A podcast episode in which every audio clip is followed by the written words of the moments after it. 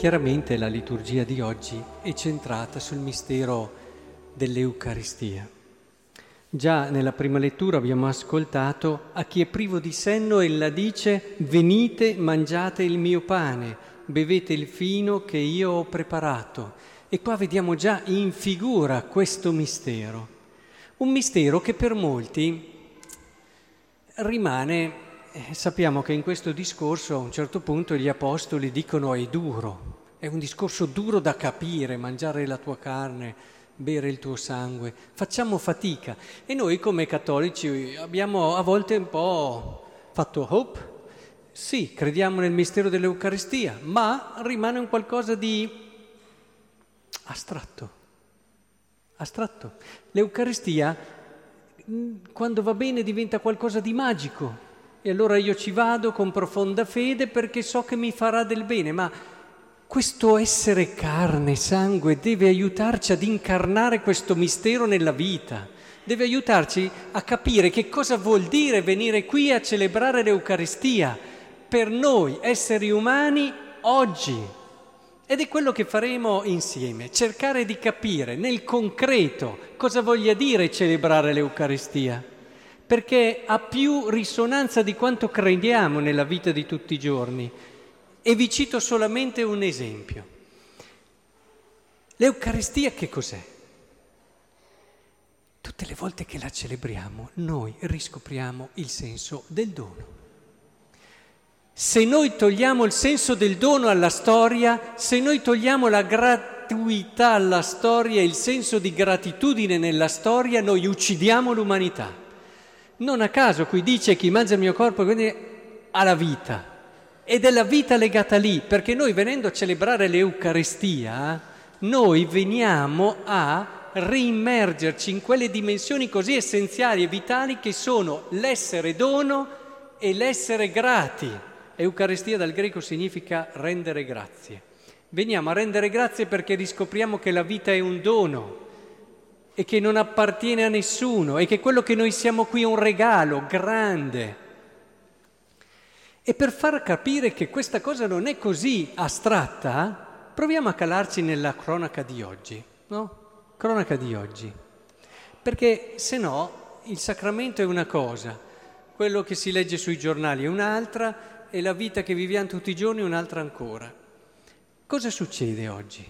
Succede che, avete penso letto tutti, una coppia si affida, siamo nella Repubblica Ceca, ad una ragazza per l'utero in affitto e cresce il tutto, il bimbo, il prodotto bisogna dire in questo caso, però non corrisponde più alle attese dei genitori perché vengono riscontrati gravi problemi nel bambino che sta crescendo.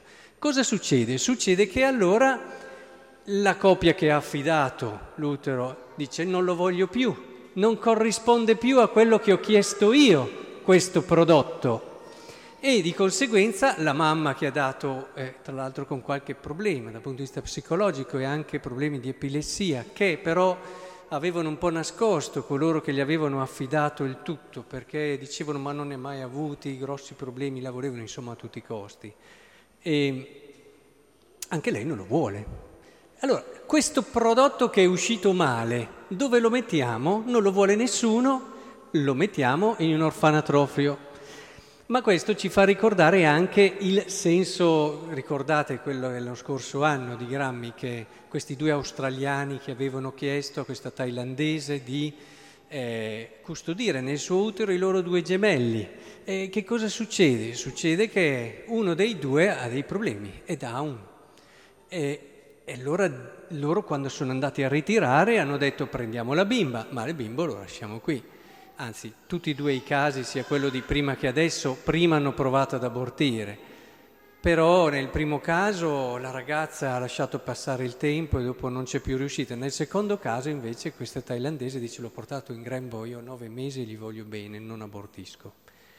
E dopo lei che perché era povera aveva dato l'utero in affitto e si è trovata a dover anche sostenere le spese d'ospedale e tutto il resto per questo bimbo che coloro che gliel'avevano commissionato non lo volevano. Ora, e dopo c'è stata una movimentazione da parte di tutto il mondo che l'hanno aiutata, eccetera. Ma perché voglio farvi, vi ho citato questi due esempi?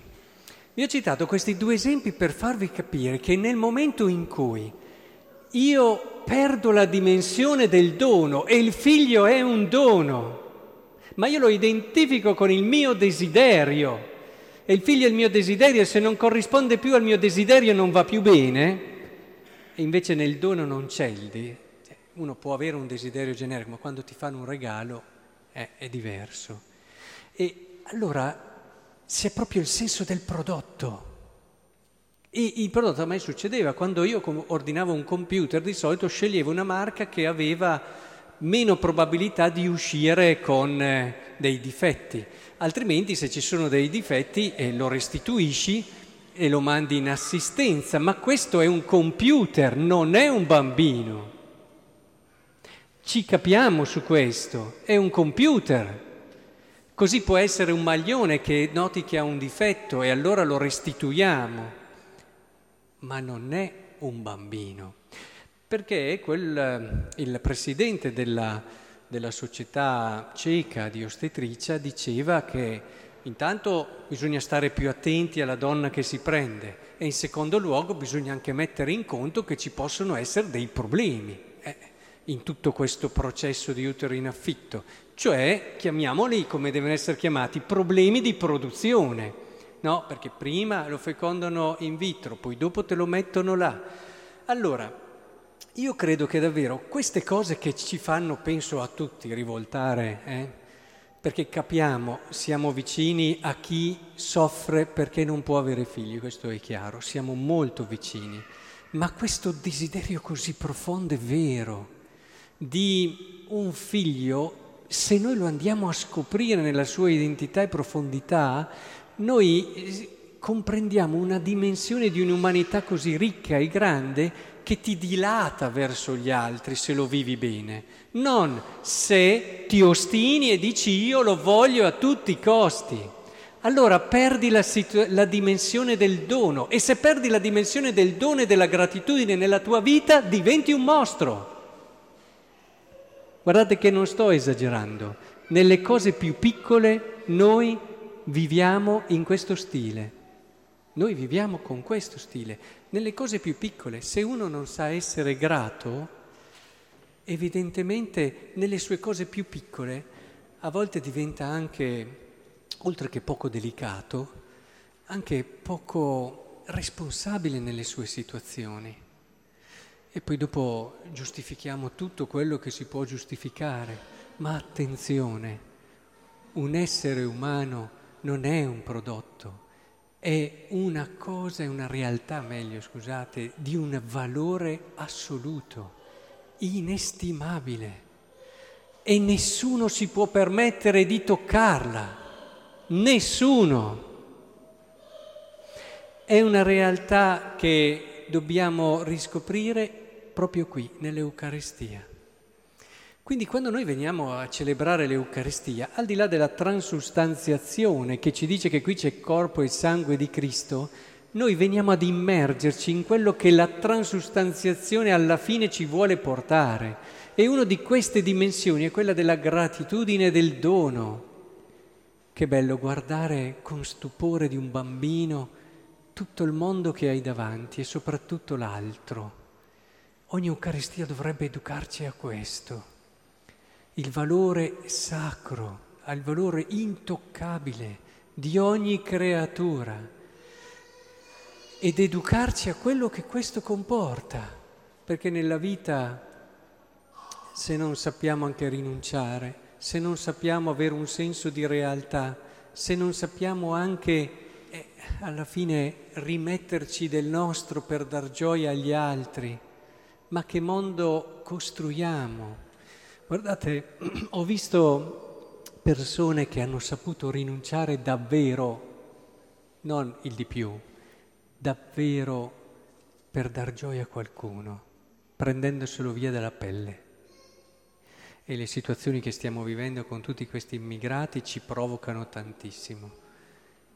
Ma io ho visto un'umanità che veniva fuori da quelle persone così bella, così ricca, che tutti i discorsi razionali che si facevano per giustificare questo non dare ti facevano perdere. A volte un po' più di semplicità, un po' più di Vangelo, un po' più di Eucaristia rendono la nostra vita e il nostro mondo più belli.